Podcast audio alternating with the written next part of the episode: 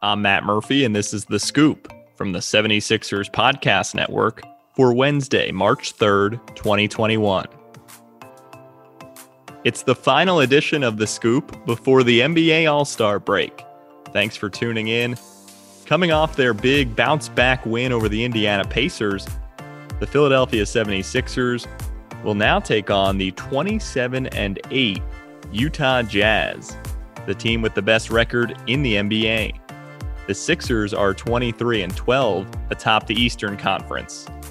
It will be the second and final meeting between the two teams this season, but you might have heard 76ers head coach Doc Rivers say, hopefully it's a precursor to the end of the year and about being quote unquote thrilled to death if they play a third time. Utah took the first game 134 123 at home a little more than two weeks ago. Joel Embiid did not play. Ben Simmons scored a career high 42 points with nine rebounds and 12 assists. Jordan Clarkson had 40 off the bench for the Jazz. Here's what Tobias Harris had to say about Utah's three point shooting immediately after that close loss.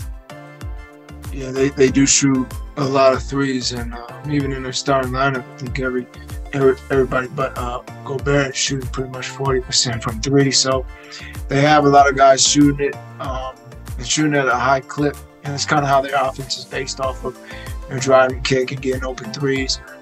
The Jazz make an NBA best 16.9 three pointers per game. 593 threes is the most ever by any team through 35 games. Utah has actually dropped two of their last three games, which is significant when they have only eight losses total in 35 tries. Most recently, it was a 129 124 loss to the Pelicans in New Orleans on Monday. With the Jazz looking to bounce back, here's All Star guard Donovan Mitchell on facing the 76ers again. You know, with them, they, like you said, they lost at our place, you know, and they're looking to, you know, come to do the same thing to us when we get there. Um, and we got to be ready for it on all fronts. And I think, you know, the biggest thing is just matching, one, matching the effort, attention to detail, and, you know, not losing two in a row. The injury report for Sixers Jazz has Tobias Harris, right knee contusion, listed as questionable. The 76ers have won three straight at home versus Utah, with their last loss coming on November 7th, 2016.